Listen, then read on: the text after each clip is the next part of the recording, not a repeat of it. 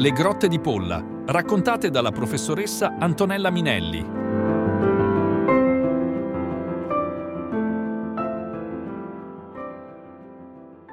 Le grotte hanno sempre suscitato una fortissima attrazione per gli uomini di ogni epoca e latitudine, e spesso le testimonianze che vi vengono conservate all'interno permettono di capire se esse siano state usate come semplice ricovero, come dimora o come sepoltura, diventando così uno scrigno importante di informazioni per ricostruire la storia e la cultura delle popolazioni del passato.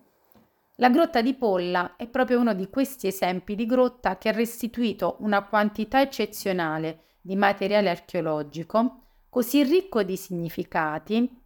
che riflettono un po' la vita di popolazioni che l'hanno sfruttata e utilizzata a partire dal Neolitico fino a tutta l'età dei metalli, e l'hanno utilizzata a scopo prettamente sepolcrale. Per comprendere però meglio la Grotta di Polla bisogna inserirla nel quadro più ampio del Vallo di Diano,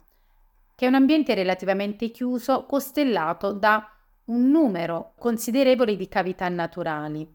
L'esplorazione delle numerose grotte del vallo si deve proprio all'intraprendenza di diversi speleologi che all'inizio del secolo scorso hanno rilevato gran parte dei percorsi ipogei, riportando alla luce antiche testimonianze umane.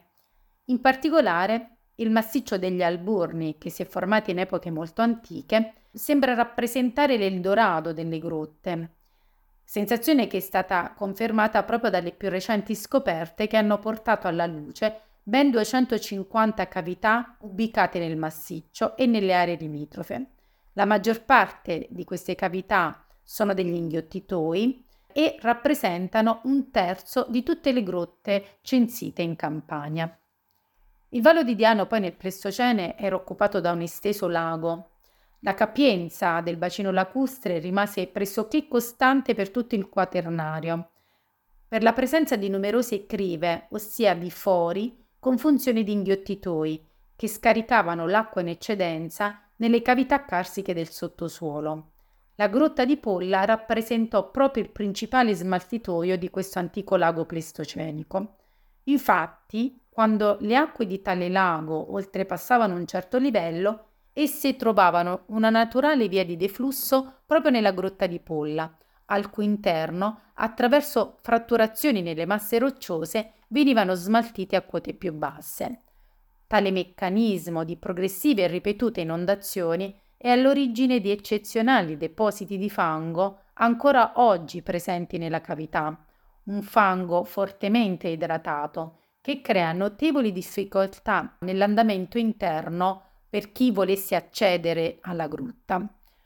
La grotta è lunga circa un chilometro ed è caratterizzata da enormi ambienti e ampie condotte, spesso ad andamento labirintico. La topografia completa della grotta è stata redatta nel millenovecentocinquantanove da Bruno Davide, grazie ad un sodalizio tra il centro speleologico meridionale e l'archeologo e storico Pietro Parenzan, che iniziò in quegli anni una febbrile attività esplorativa della grotta. Proprio negli anni tra il millenovecentocinquantasei e il millenovecentocinquantotto,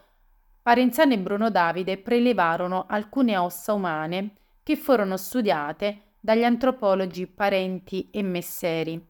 ed ascritte ad una facies arcaica dell'età del bronzo. Si trattava di un osso iliaco sinistro, di un radio destro, di un'urna destra, di un femore sinistro, che permisero di attribuirle a tre individui diversi adulti, probabilmente due donne ed un uomo, dalle cosiddette caratteristiche mediterranoidi. Tale studio fu pubblicato in due articoli di Studia Speleologica del millenovecentocinquantasei l'uno e del millenovecentocinquantasei l'altro, ma nessuna informazione precisa si ha riguardo alla conservazione dei materiali scheletrici stessi. Sembrerebbe che Pietro Parenzan abbia consegnato parte del materiale speleoarcheologico di Polla per fondare il centro di ricerche e il museo del sottosuolo di Latiano in provincia di Brindisi, ed è probabile, ma non certo, che gli stessi resti scheletrici possano essere ancora lì in deposito. Le prime ricerche archeologiche poi di tipo sistematico sono datate tra il millenovecentosessantaquattro e il millenovecentosettantuno, ad opera degli archeologi Bruno D'Agostino e Giuseppe Bozza. E in particolare nel millenovecentosettantuno sono stati realizzati tre saggi sulla cima del cono di deiezione della prima sala, di cui un saggio appunto della profondità di cinque metri, in cui sono stati riconosciuti quindici strati datati dal bronzo finale, quindi nella fase più alta della stratigrafia, al neolitico finale e forse al neolitico medio per la uh, parte più bassa della stratigrafia. I reperti più significativi di queste indagini sono conservati oggi tra il Museo Archeologico di Napoli, il Museo Archeologico di Pontecagnano, il Museo Archeologico Provinciale di Salerno, la Certosa di Padula e il Museo di Ettono Preistoria del C A I a Castel dell'Ovo a Napoli. Dal duemilasedici le indagini archeologiche sono riprese grazie ad una missione di ricerca dell'Università degli Studi del Molise, di cui io ho la direzione scientifica, con la collaborazione della Sovrintendenza Archeologia, Belle Arti e Paesaggio per le province di Salerno ed Avellino e il Comune di Polla.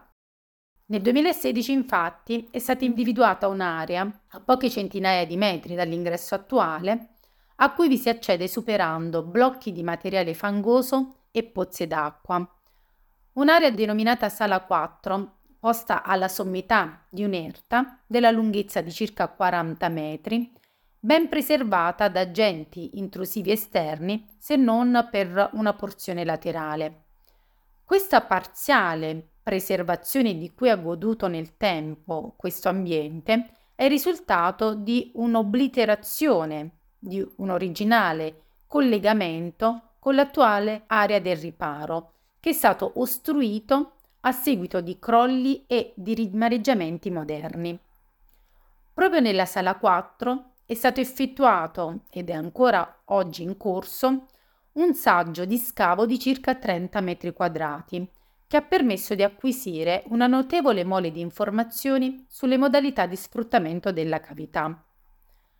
L'evidenza più immediata che caratterizza questa parte della grotta è la concentrazione di grandi massi, in parte dovute a crolli, in parte volutamente posizionati dagli uomini che hanno sfruttato questo ambiente.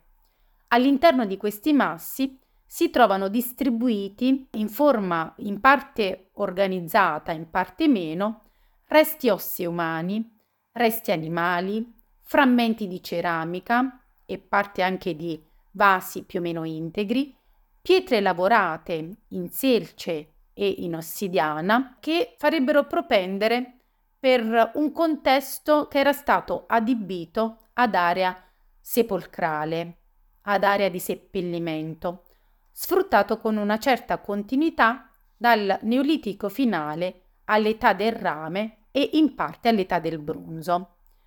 I resti umani si presentano non sempre in connessione anatomica, il che fa pensare a deposizioni che nel tempo sono state volutamente manipolate per far spazio a nuove sepolture. Il rituale di seppellimento ricostruito avrebbe infatti comportato dapprima la concentrazione di questi resti di individui morti in una porzione centrale dell'area con associato relativo corredo. La successiva deposizione di nuovi individui avrebbe determinato lo spostamento volontario dei precedenti e la dispersione limitata delle ossa e degli stessi frammenti ceramici. La presenza anche importante di carboni nell'area conferma l'uso di fuochi accesi direttamente sul posto, come attesterebbe il ritrovamento di un focolare di forma suballungata registrato al limite della distribuzione dei resti archeologici e dell'ingombro di pietre. Il corredo associato a questi resti scheletrici consisteva in vasi parzialmente integri numerosi appunto frammenti di ceramica grezza e fine, pietre lavorate in selce d'ossidiana, resti di animali domesticati per lo più ovicaprini, bovini e suini, il tutto sigillato appunto da queste pietre, che creavano dei veri e propri ingombri di riferimento nello spazio. Tra gli elementi di corredo, indicatori anche di un'attribuzione al genere femminile o maschile degli innumati, figurano diverse ossa lavorate in forma di spolette da telaio, punteruoli, aghi in osso. Tra gli elementi cultuali sono presenti accette in miniatura, in materiale diciamo di eccezione, come la serpentinite, la giadeite, la quarzite, e manufatti appunto in selce, oltre che in ossidana, tra cui figura un pugnale dell'età del rame. I manufatti in ossidiana e le analisi effettuate sulla componente petrografica hanno confermato la provenienza della materia prima dalle isole Lipari. I materiali ceramici associati proprio a queste deposizioni, come abbiamo già sottolineato, si caratterizzano per la loro estrema frammentarietà, probabilmente dovuto ad una deliberata rottura che rientrerebbe nel rituale sepolcrale. La maggior parte di questi frammenti ceramici infatti non sono diagnostici e farebbero propendere per una selezione di contenitori di uso comune rotti per essere poi inseriti nel rituale di seppellimento. Le analisi paleobotaniche, ossia sui resti vegetali ritrovati all'interno dell'area, che sono state effettuate nel laboratorio di archeobotanica e di paleoecologia dell'Università degli Studi del Salento, hanno permesso anche di ricostruire il paesaggio vegetazionale che era diffuso al tempo della frequentazione da parte dei gruppi umani preistorici nell'area. Un ambiente che va dal bosco misto mesofilo al margine boschivo fino ad arrivare a specie vegetazionali tipiche della foresta montana. I legni introdotti nella grotta e utilizzati sicuramente per l'accensione dei fuochi vedono la prevalenza dell'uso del frassino, ottimo proprio ai fini della combustione, poiché garantisce una maggiore durata della fiamma più lenta, insieme ad alberi da frutta come il prunus e la quercia. Il rinvenimento poi di specie resinose, quali il pinus tipo nigra, farebbe pensare alla combustione di questa essenza nell'ambito esclusivo del rituale funerario, in quanto essa è una specie non particolarmente indicata per la combustione, poiché produce un quantitativo notevole di fumo, soprattutto in ambienti, diciamo, chiusi. Le analisi poi sui semi, ritrovati sempre all'interno dell'area e condotti su trentasei campioni, hanno evidenziato la presenza esclusiva di cereali e leguminose, che lascia ipotizzare una probabile selezione dei semi che facevano parte della dieta alimentare dei gruppi umani per destinarli quale simbolica offerta funebre connessa agli aspetti funzionali del contesto sepolcrale. Per quanto riguarda invece poi lo studio sui reperti scheletrici umani, uno studio di tipo antropologico e paleopatologico effettuato appunto dalla collega Sandra Guglielmi dell'Università del Molise, è stato possibile anche calcolare il numero di individui attualmente sepolti, ma probabilmente ce ne sono altri da portare ancora in luce, che assommano a circa cinque soggetti umani, due dei quali di sesso maschile, uno di età compresa tra i venti e i ventiquattro anni e l'altro di età compresa tra i trentacinque e i quarantacinque anni, e un individuo di sesso femminile di età tra i venti e i trenta anni.